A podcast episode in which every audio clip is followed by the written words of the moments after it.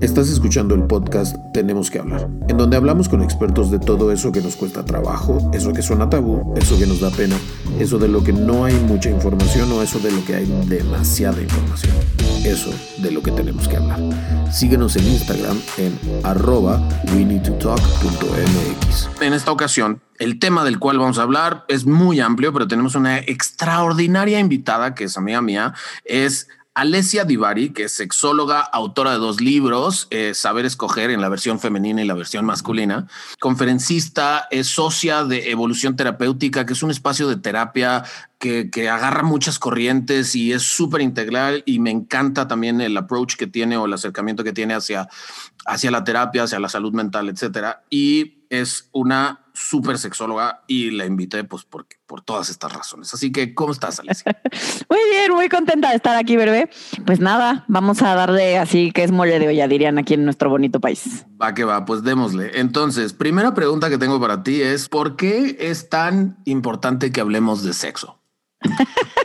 si le preguntas a la sexóloga, yo creo que mi parte sexóloga diría porque es vital, porque para mí la sexualidad es la columna vertebral de quiénes somos. Por eso sería vital hablar de sexualidad, porque forma parte inherente a los seres humanos, a mí, a quién soy, a cómo me relaciono conmigo, con mi género, con los otros géneros, con el mundo, eh, con mi placer, con mi cuerpo, qué onda con mi corporalidad, si estoy a gusto, si no, porque abarca mil cosas la sexualidad, porque la gente de pronto escucha por qué será tan importante hablar de sexo o de sexualidad y no entendemos o no sabemos que engloba tantas cosas, ¿no? Creemos que solo es se me para, no se me para, me gusta, no me gusta, eh, alguna técnica o alguna posición sexual y los sexólogos no estudiamos posiciones sexuales. Yo cuando estudié sexualidad no tuve una sola materia de posiciones sexuales, ni una materia de juguetes sexuales, ni todo eso que en los medios de comunicación es lo que generalmente, de hecho, nos piden, ¿no? Los que salimos en medios,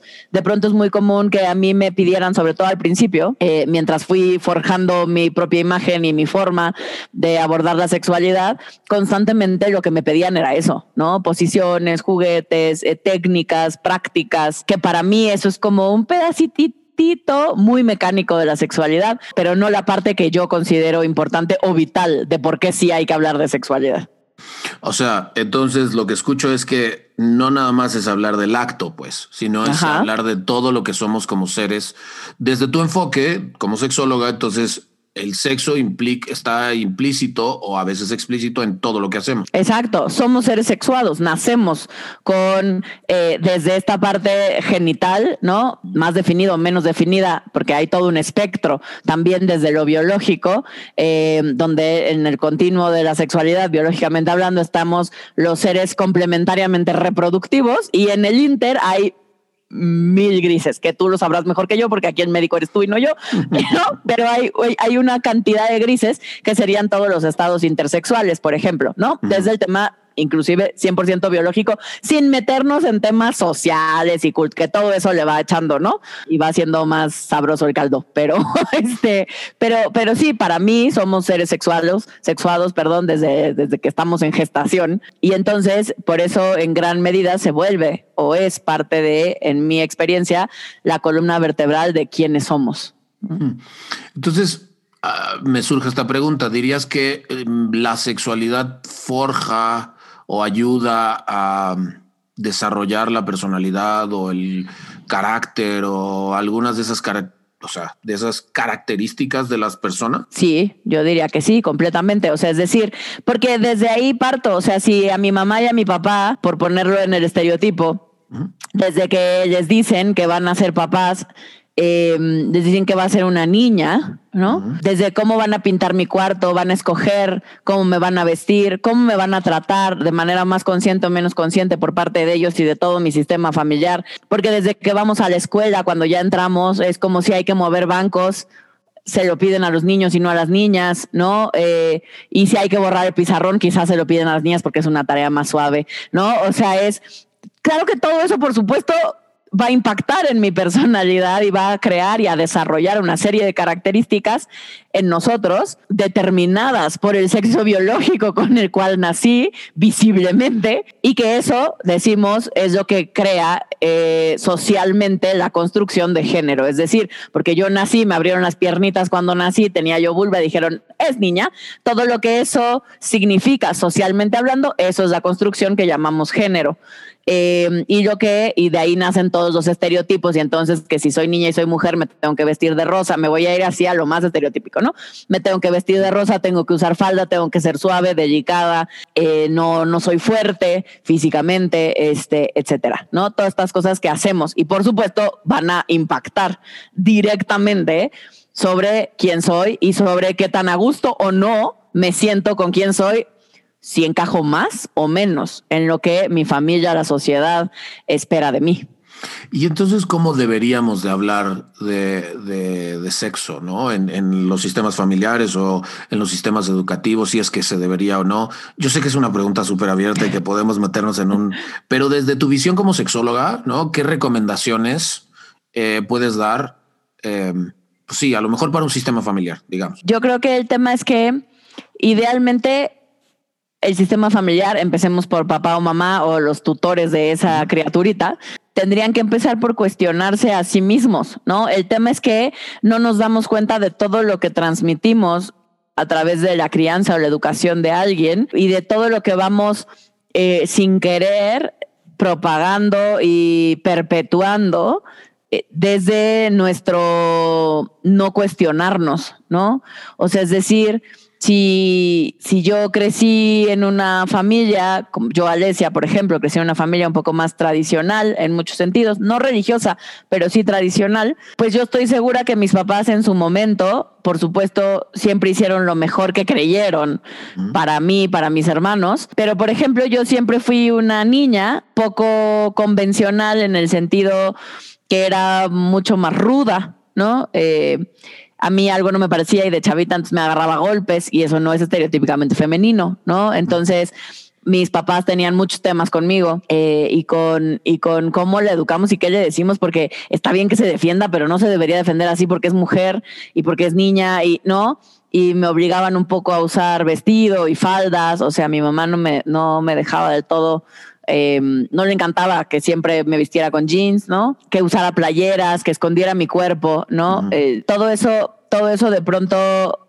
fue, fue complicado, ¿no? Y eso tiene que ver con que los papás, el sistema familiar, sin darse cuenta, pues vamos perpetuando estereotipos, ¿no? Y, y, expectativas sin cuestionarnos a nosotros mismos qué es eso que a mí me hace ruido o qué es eso que yo no entiendo y sin ver quién es mi hija o mi hijo, ¿no? Y con permitirle, idealmente, desde mi visión, desde un lugar de buscar comprender cómo lo vive él o ella o ella ahora, ¿no? Que es como em, en, este, en este modelo que busca ser como más incluyente en el no, o tratar o buscar de no em, encasillar, ¿no? Al, niño o a la niña em, desde un lugar, como lo acabo de decir, niña o niño, como dicotómico, ¿no? O sea, parte, parte de donde tiende a ir hoy el mundo de las sexualidades hasta, hacia este lugar más incluyente, hay, hay versiones o hay corrientes sexológicas que hablan como de eventualmente llegar a un género neutro, ¿no? Eh, yo, yo a título personal no sé si sea posible, y no sé si a mí me haría sentido. A mí me parece que la diversidad hace la riqueza eh, y está chido que hayamos mujeres que nos sentimos mujeres y seamos, y seamos cisgénero, es decir, que mi sexo biológico coordine con el género que se me asignó. Y también me parece que está increíble que exista gente que no se viva acorde a su sexo biológico y al género que se le asignó al nacer me parece que, que, eso, que eso es parte de la riqueza de la humanidad. Eh, así como yo, ahora que hace poco fue la marcha el, ¿no? del orgullo LGBT, de la diversidad sexual, yo soy de la idea que en la diversidad sexual tendríamos que estar los heterosexuales, que la diversidad sexual somos todos, porque si no, seguimos perpetuando que los diferentes son ellos. O nosotros según el filtro desde el cual lo estemos viendo, ¿no? Sí, claro. Y yo creo que justo hablar de diversidad es hablar de seres humanos, es hablar de, de lo rico que es que cada uno tenemos nuestro sellito personal y particular, aunque tengamos mil cosas en común, más allá de estarnos diferenciando entre si los diversos son ellos y los, porque entonces sigue siendo la diversidad son ellos y los, entre comillas, normales, que me choca esa palabra, somos los heterosexuales, ¿no?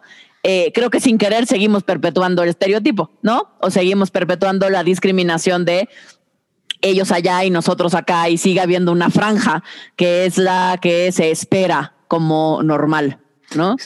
Sí, qué, bonita tangente acabamos de agarrar porque, por ejemplo, yo soy un hombre bisexual, me casé con una mujer, eh, me enamoré de una mujer y de una mujer heterosexual y tenemos una relación monógama.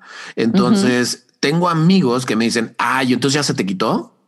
Y es como, dude, se me quitó qué, güey, ¿no? Sí. Y, perdón por la palabra que voy a usar, pero tengo amigos que me dicen, uy, entonces ya se te quitó lo puto. Y es, güey, una, no me digas así. Y dos, no es gripa, güey, ¿no? O sea, claro. sigue siendo parte de mi orientación, sigue siendo parte de, de lo que a mí me atrae, pero elegí conscientemente tener una relación con alguien que me enamoré, que en los acuerdos que tenemos o dentro de, mira, interesante, de poder hablar de la sexualidad y el acto sexual per se y de cómo estoy constituido y cómo ella está constituida en su personalidad, pudimos compartirnos esto y decir, bueno, me acompañas a la marcha. Este año no fuimos, pues por, y el año pasado tampoco, por because COVID, pero nos gusta ir juntos porque entonces ella puede ser the straight woman in the bisexual relationship y yo puedo ser el hombre bisexual en la relación straight. No hay una normalidad, pues, aunque afuera la gente nos ve como normales eso es raro, porque no, a mí me gusta decir es que de todos modos somos diversos, porque todo el mundo es diverso. Si quitamos esto de qué es normal y qué no es normal, entonces hay un espectro enorme. Claro. Hay un espectro enorme donde lo que yo creo, desde mi visión personal y sexológica, que ahí se entremezclan, es que yo soy de la opinión de pugnar por un mundo donde seamos validados y respetados como seres humanos, más allá de lo que me digas, ¿no? De mi sexo, de mi raza, de mi género, de mi orientación, de mis prácticas, de mis creencias políticas, de mi religión, eh, de mi cultura, de, ¿no? Dónde nací. Eh, me parece que lo que nos une a todos, ¿no? A todas las personas que existimos en este planeta es nuestra cualidad humana, ¿no? Que, que si algo podemos tener en común es eso, y entonces yo, yo apelo a eso, más allá del género y la inclusión, y si tú, y si yo, y si no, em, que entiendo desde el discurso el tema de la visibilidad, em, no, no es que esté en contra, solo creo que para mí tendría que ser abarcar un pedazo más grande, ¿no? donde dejemos de dividirnos. Está, las etiquetas para mí idealmente funcionan o deberían tener la función de orientarnos en el sentido de poder comprender mejor cómo vive la otra persona que no lo vive como yo. Pero no que porque no lo vive como yo, entonces eso no está bien o eso está mal o eso no es normal o eso no es lo que debería de ser y entonces los estudio y les pongo una etiqueta y los limito en esa propia etiqueta, ¿no? Me parece que eso es lo que para mí no termina de funcionar, ¿no? O sea, es, como, y hablo lo mismo de la salud mental, yo estoy súper en contra de las etiquetas cuando las usamos como una definición restrictiva del otro, ¿no? O sea, es decir, tiene o es, forma parte del, del espectro autista. Ah, chido.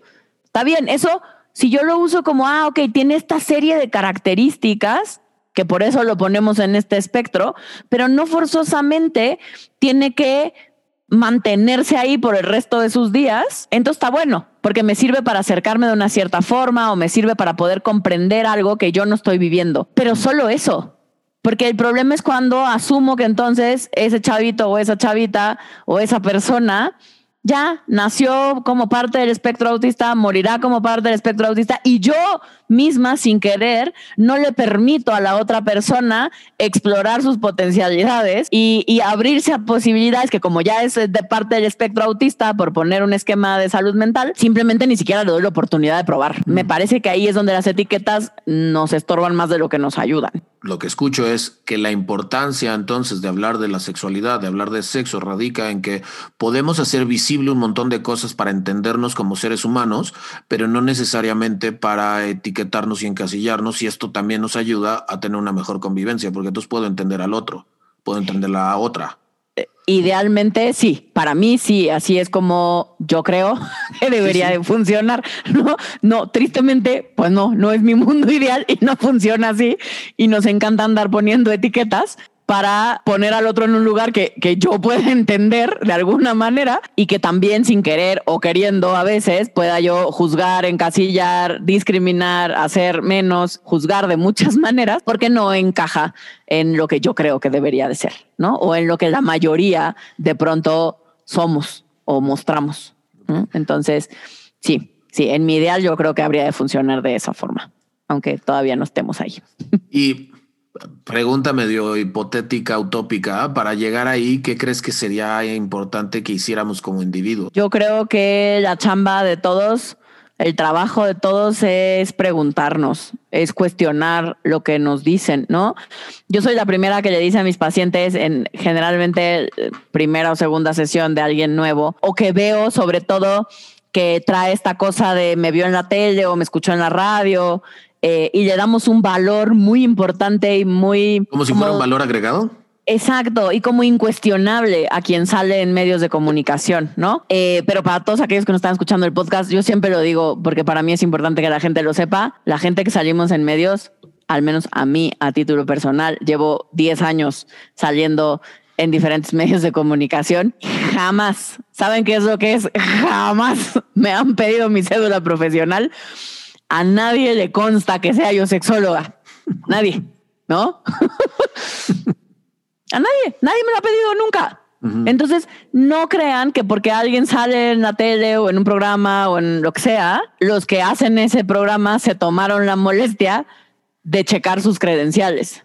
Eso no sucede. Asumen, digo, hay una parte del voto de me quiero ir por el lugar del voto de confianza y asumiré que confían en que la gente que estamos decimos la verdad, pero nadie se asegura de eso, ¿no? A mí nunca me han pedido mi cédula profesional, que dicho sea de paso sí tengo, y que creo que sería importante que aprendiéramos a profesionalizar en todos lados. ¿Quién lo dice? ¿Por qué lo dice? ¿Y desde dónde lo dice? Y eso no significa que tengo que tener cédula profesional para hablar de sexualidad, pero, pero entonces, ¿desde dónde estoy hablando?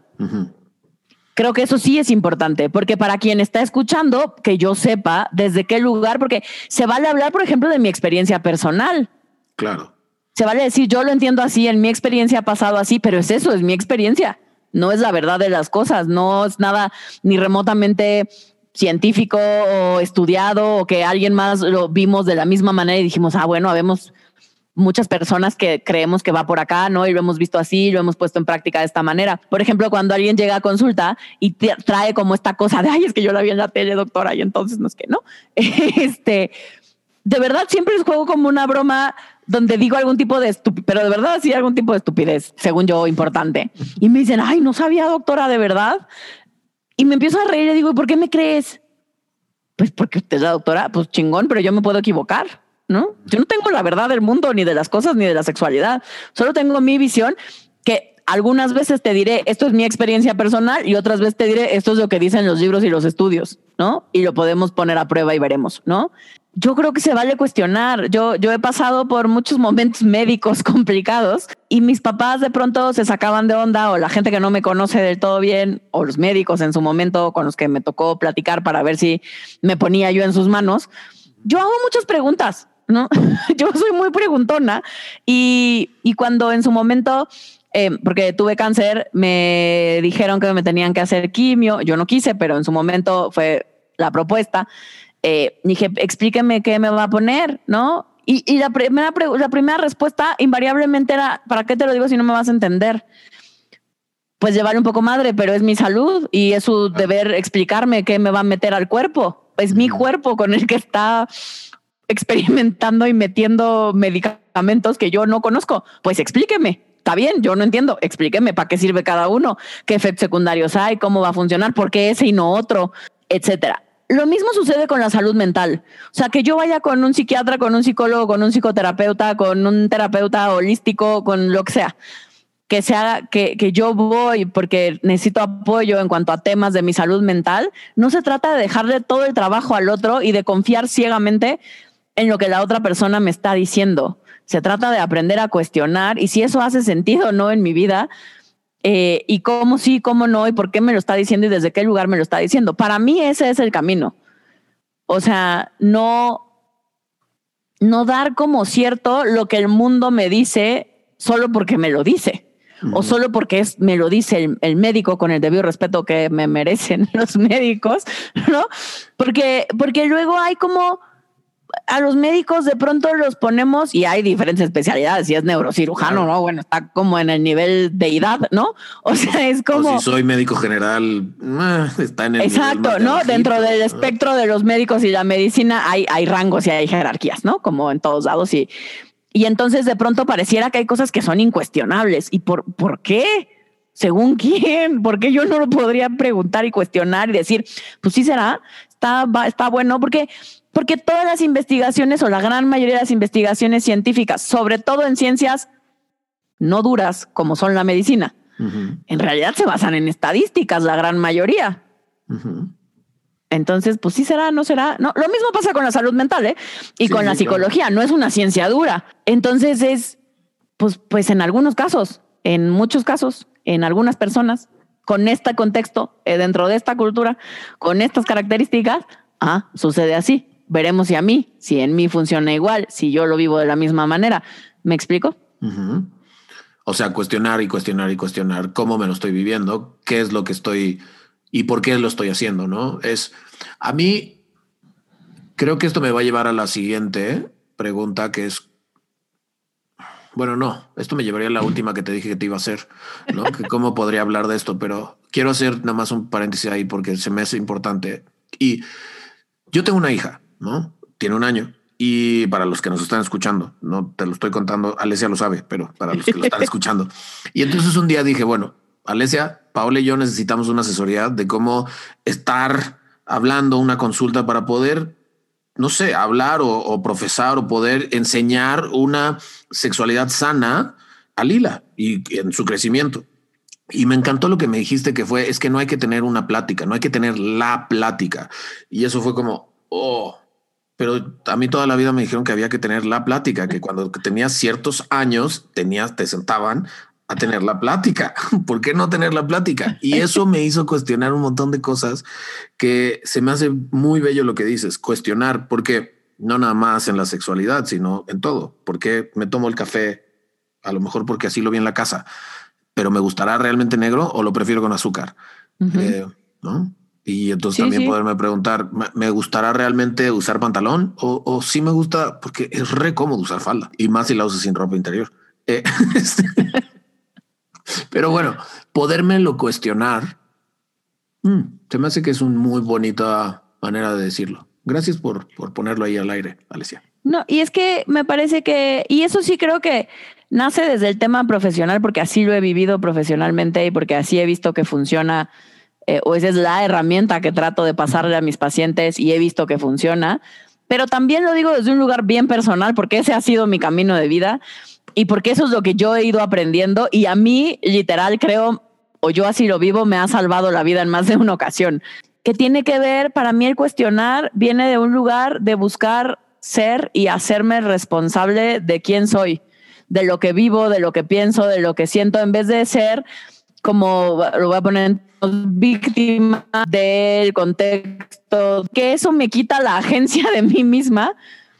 Y, y pues ¿no? Está este dicho como de, o sea, podríamos intentar alfombrar el mundo, pero va a ser muy complicado, ¿no? Lo que sí puedo es aprender a ponerme y construir mis pantuflitas, ¿no? Sí, claro. Eh, y para mí eso tiene que ver con cuestionar y con, y con ir construyendo el mundo, mi mundo, de forma tal que, que funcione y donde, donde yo tenga cabida así como soy, hmm. ¿no? O sea, es, es como no sé si, si a ustedes que nos están escuchando de pronto les pase, pero, pero por ejemplo, y no sé si a ti te pasa, Verbe, pero por ejemplo, yo que vivimos en la Ciudad de México, ¿no? Pues es una ciudad muy grande, bastante abierta en muchos sentidos, ¿no? Hay, hay mucha mayor apertura, por, por ejemplo, en temas sexuales. O sea, aquí que dos mujeres vayan caminando de la mano, dos hombres vayan caminando de la mano, no hace mayor ruido, pues, ¿no? Luego se me olvida que vivo en la Ciudad de México y que este es mi mundo eh, y es un mundo que a mí me gusta. y luego voy a otros lugares del mundo o de la República y digo, ah, caray, es que el mundo no está como yo creo que está, ¿no? O sea, es como todavía no estamos eh, y no vivimos como yo vivo, ¿no? Y de la forma en la que, en la que para mí está muy normalizado y muy, pues ni siquiera me llama la atención, ¿no? Donde, donde cada vez más en la Ciudad de México o en ciudades más grandes como Monterrey, bueno, Monterrey no sé si es el mejor ejemplo, pero como Guadalajara. este, creo que es mejor ejemplo Guadalajara. Creo que es mejor ejemplo Guadalajara, ¿no? Por ejemplo, en las escuelas, yo cada vez escucho más historias de papás, por ejemplo, papás y mamás que me cuentan que en la escuela de su chavito, de su chavita, hay un, hay un niño trans, ¿no? Em, y que eso, claro, pone en jaque a la escuela, pero, pero empieza a estar presente. Y, y sí, Guadalajara es un mejor ejemplo porque hay todo un movimiento de las infancias trans en Guadalajara, ¿no? Y entonces todo eso, el mundo está cambiando, nos parezca o no, estemos de acuerdo o no, y sobre todo para la gente que tiene hijos pequeños, ese es el mundo que les va a tocar y que les está tocando. Como papás, como tutores, como educadores, podemos renegar del mundo que está, que está siendo hoy en día, o podemos buscar entenderlo y podemos buscar también cuestionarlo, pero desde un cuestionamiento primero personal. Yo no creo que se valga, se puede hacer, por supuesto, pero para mí sería mucho más valioso primero cuestionar lo mío, ¿no? Lo propio, para luego cuestionarlo de afuera. Si primero yo no he hecho mi tarea, los cuestionamientos hacia afuera se vuelven un poco más desde el juicio que desde la curiosidad, ¿no? Y desde mi experiencia y de lo que yo creo, me parece que la curiosidad es lo que nos puede llevar a un mundo mucho más incluyente y diverso. Y agarrando esto de la curiosidad, ahora me quiero ir al otro lado. ¿Por qué crees tú, desde tu visión como sexóloga o a lo mejor tu visión personal también de la vida, es tan difícil que hablemos de sexo, de sexualidad? Porque toca fibras sensibles porque nos educaron y crecimos en un mundo de, que funcionaba de una X manera. O sea, voy a poner ejemplo a mi papá, pobrecito, pero siempre lo pongo de ejemplo porque es muy tradicional.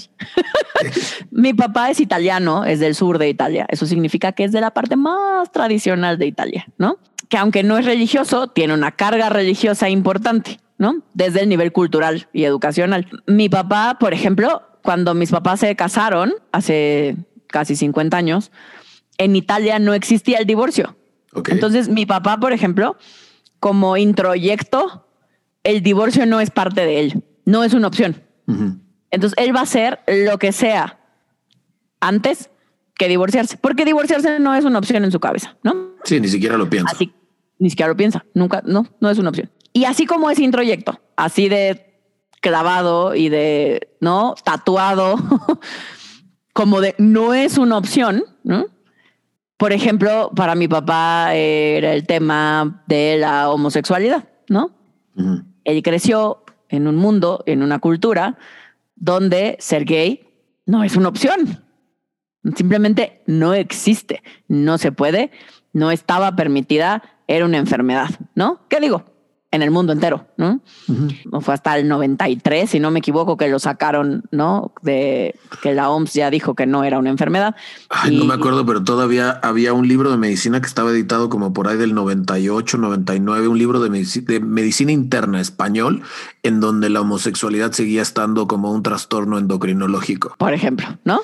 Entonces, no son tantos años, ¿no? Sí, de pronto de pronto se nos olvida que no tiene tantos años, que no tiene tantos años que, que, que, porque cosas que hoy nos parecen tan comunes a muchos de nosotros, como el ser gay o el ser bisexual o el ser, este, o el tener cualquier tipo de orientación sexual, en su momento era visto como una enfermedad y eran apestados y relegados y castigados. Sigue habiendo países, sobre todo en el mundo árabe, donde la homosexualidad masculina, porque la femenina ni se habla, ¿no? Pero de la homosexualidad masculina sigue estando penada, castigada por ley, ¿no? En 2021, pues, o sea, es como no nos vayamos, no nos vayamos tan lejos. Y claro que por eso es tan difícil, o sea, porque sigue siendo un tema por hablar solo del pedacito que involucra la orientación sexual, que incluso sigue habiendo países donde me meten a la cárcel, pues si lo digo abiertamente o si lo muestro abiertamente. Porque, porque son temas sensibles donde la gente que vino antes de nosotros, como nuestros papás, nuestros abuelos, nuestros tíos, la gente que gobierna, etcétera,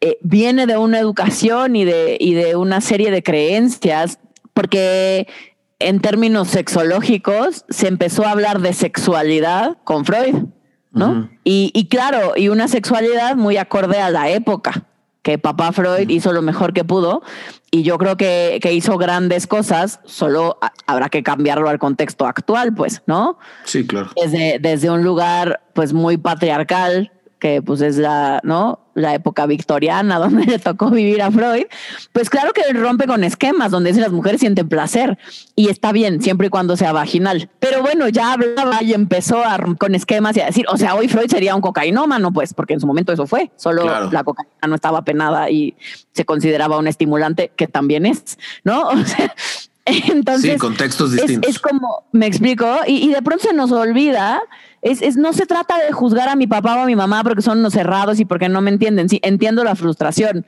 la viví en carne propia, pero, pero, pero me parece que desde ese lugar de juzgar al otro por sus creencias y porque no me entiende y porque no me comprende, no vamos a llegar a ningún lado.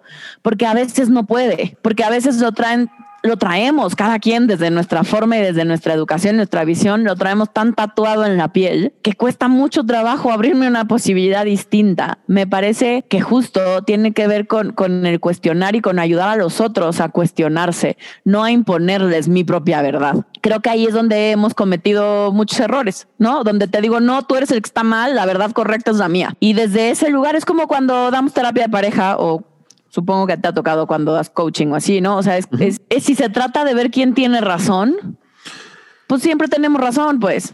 Sí, sí, sí, sí. O sea, en sesiones, en sesiones que he tenido de coaching de pareja también, es sobre todo con las eh, herramientas para la comunicación. De repente las escuchan como si, ah, ya ves, mira, yo tengo razón de lo que te decía. Y es como, ¿quién dijo eso?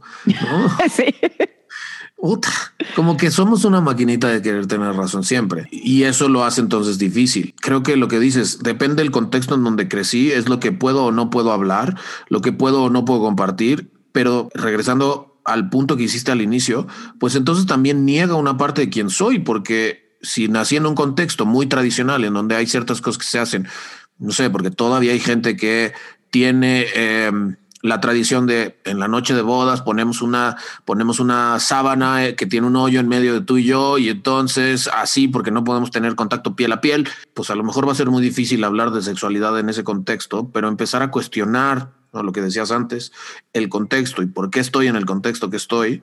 Y si quiero estar en el contexto que estoy, me permite entonces también empezar a hablar y verme. Claro, porque si no hacemos lo mismo, ejercemos la violencia solo de una forma distinta, ¿no?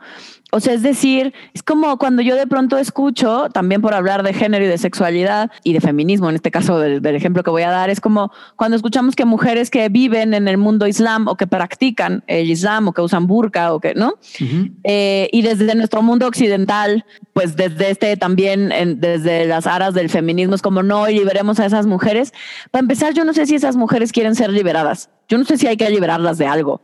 esa, esa es mi visión, ¿no? O sea, eso es lo que yo creo, porque yo no podría, porque desde mi cultura y mi contexto no hace sentido venir toda tapada y tener que caminar dos pasos atrás de un hombre y muchas de las cosas que, que existen en su cultura. Yo creo, en mi mundo ideal, en el de Alesia, yo creo que esas mujeres idealmente tendríamos que ayudarlas a cuestionar y a esos hombres, ¿no? A esas culturas que nos parecen tan diferentes y tan eh, a veces em, como injustas en el sentido de las mujeres. Creo que habría que ayudarnos y ayudarles a cuestionarse. Creo que si cuestionándonos siguieran decidiendo lo mismo, para mí Alesia está bien que exista. Yo no estoy en contra de que exista, estoy en contra de que no tengan la opción de no querer estar. O sea, yo no estoy en contra de que haya mujeres, y creo que está increíble, que quieran ser amas de casa y vivir en una relación estereotípicamente heterosexual, monógama, donde él es el que sale a trabajar y ella se hace cargo de la casa y los hijos, porque así lo eligió no porque no tenga opciones. ¿Me explico? O sea, así como yo puedo no ser ama de casa porque no se me da la gana y a mí no me gusta y no es la opción que yo Alessia escogería para mí. Claro. Y qué bueno que tengo la opción de no hacerlo. Así como hay pero lo mismo pasa con los hombres. Así como qué chingón que un hombre se pueda quedar en su casa a cuidar a sus hijos si eso es lo que quiere. y que en ese sentido estereotípicamente invierta, haya, haya parejas que invierten, ¿no? Los roles tradicionales. Pues qué chido que exista y que funcione. ¿Funciona para todos? No. ¿La monogamia funciona para todos? No. No, pues no. Las relaciones eh, donde él sale a trabajar y ella se queda en casa, ¿funciona para todos? No. Al revés, tampoco, ¿no?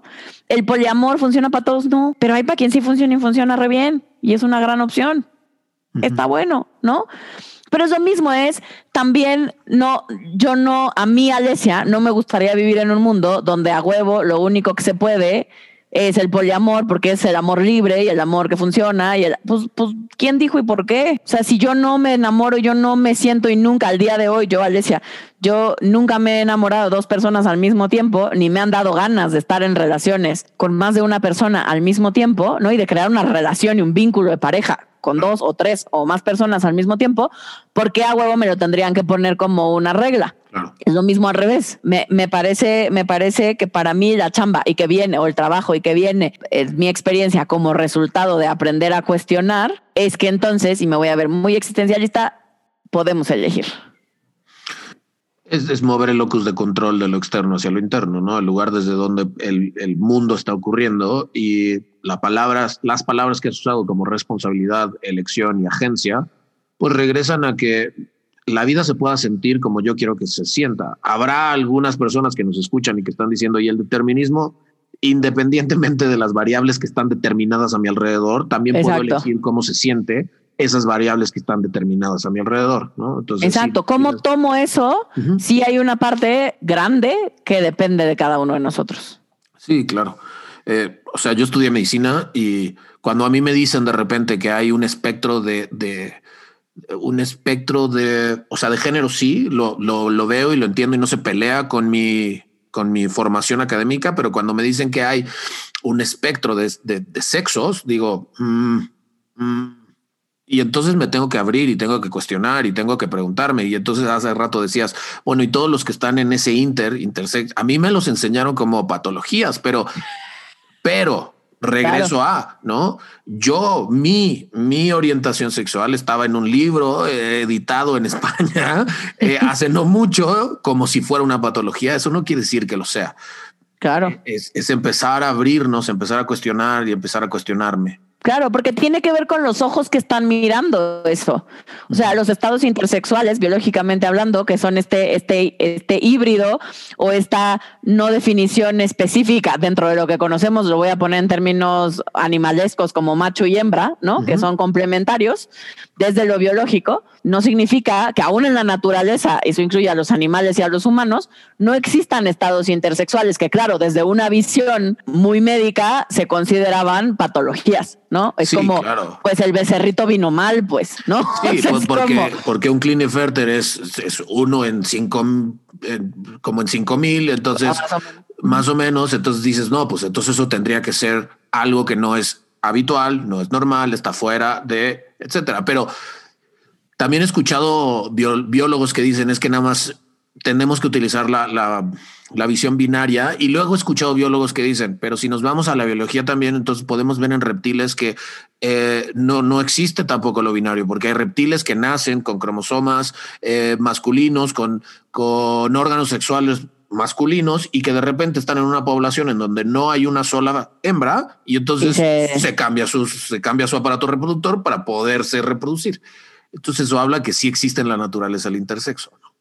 Sí, sí, no por, no, por supuesto que existe, pero tiene que ver con la visión desde la cual lo vemos. Existe, existe. ¿Cómo lo nombramos? Si lo patologizamos, si lo normalizamos, si le damos un lugar, si lo visibilizamos, eso es humano, ¿no? O sea, eso es, eso es lo que estamos muchos peleando que exista y que se vea y que, y que se les dé un espacio y que esas personas, eh, yo, yo cuando he platicado, hace poco conocí tienen una asociación que se llama Brújula Intersexual, que son mexicanos. Son súper chidos y platicando con, con ellos es como súper bonito y súper duro escuchar sus historias, porque es como, ¿por qué me tienen que definir si así nací? ¿Y por qué me tengo que someter a una serie de operaciones súper duras que además hacen que pierdan la posibilidad del placer genital? Porque a los de afuera no nos hace sentido. O porque el médico, según él, vio que estaba más desarrollado una que otra y entonces en la adolescencia las hormonas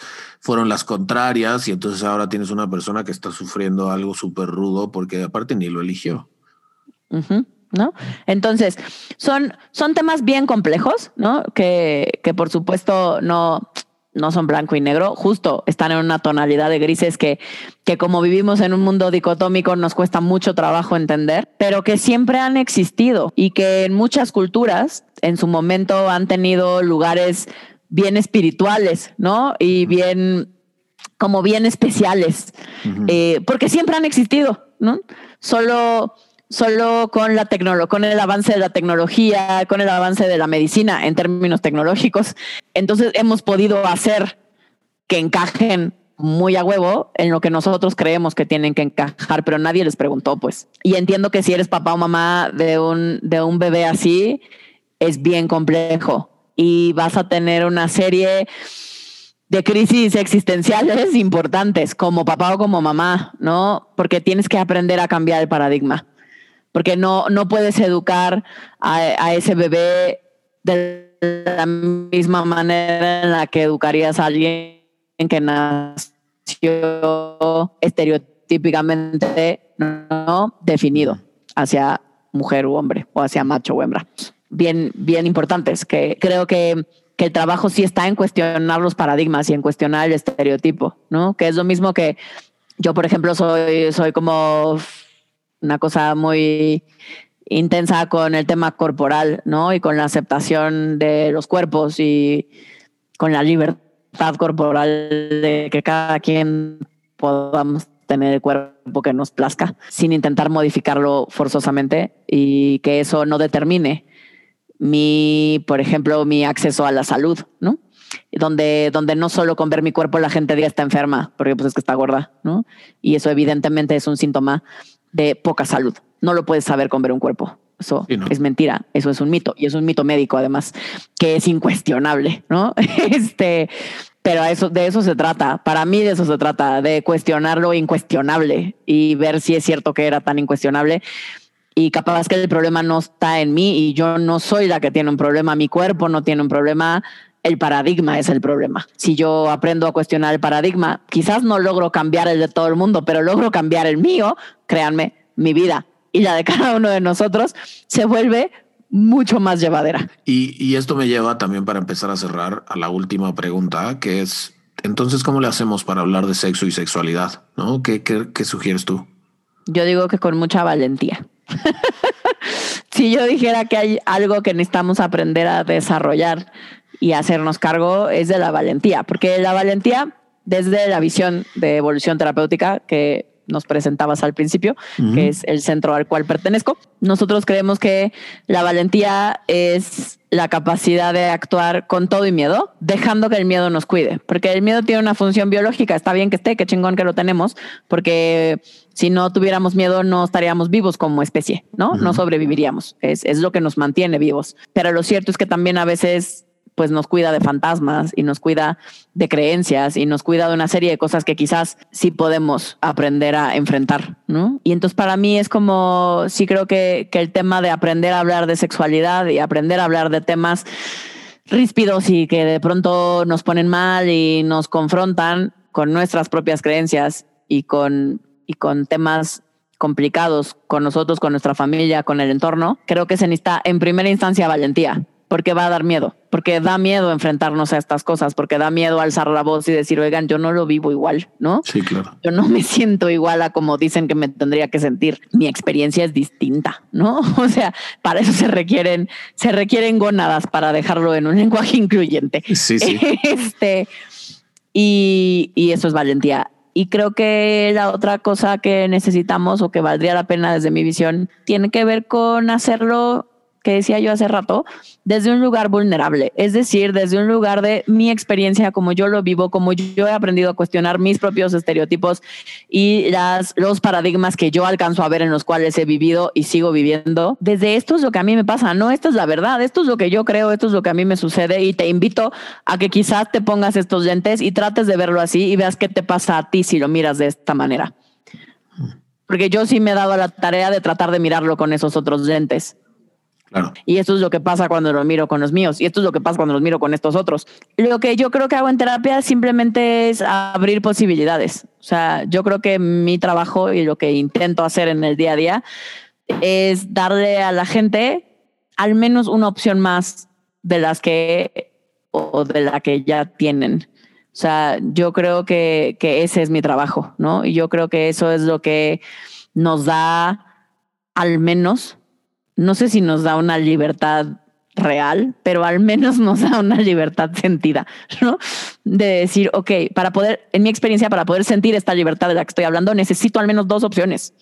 Si no, si no estoy haciendo lo único que puedo hacer, pero no se vive como elección, ¿no? Creo que, creo que de eso se trata, ¿no? O sea, de, de abrir opciones, de, de ampliar mi horizonte. No dejo de tener esto. Yo no dejo de tener una parte súper tradicional adentro de mí, sigue existiendo, está aquí pero esta Alesia de 15 años, que era de, su visión era de este tamaño, a la de casi 38, quiero, mi visión hoy es de este tamaño.